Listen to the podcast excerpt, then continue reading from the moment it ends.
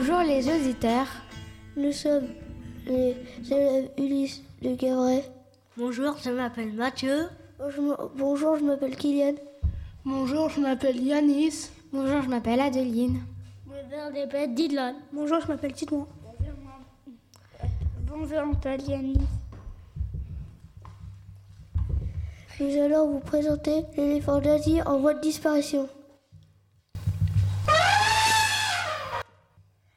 Il a deux défenses, une trompe et quatre pattes. Une queue, deux oreilles, deux œufs. L'éléphant mange, l'éléphant mange des bananes. Les éléphants boivent de l'eau. Les éléphants vivent en troupeau. Son petit s'appelle l'éléphanto.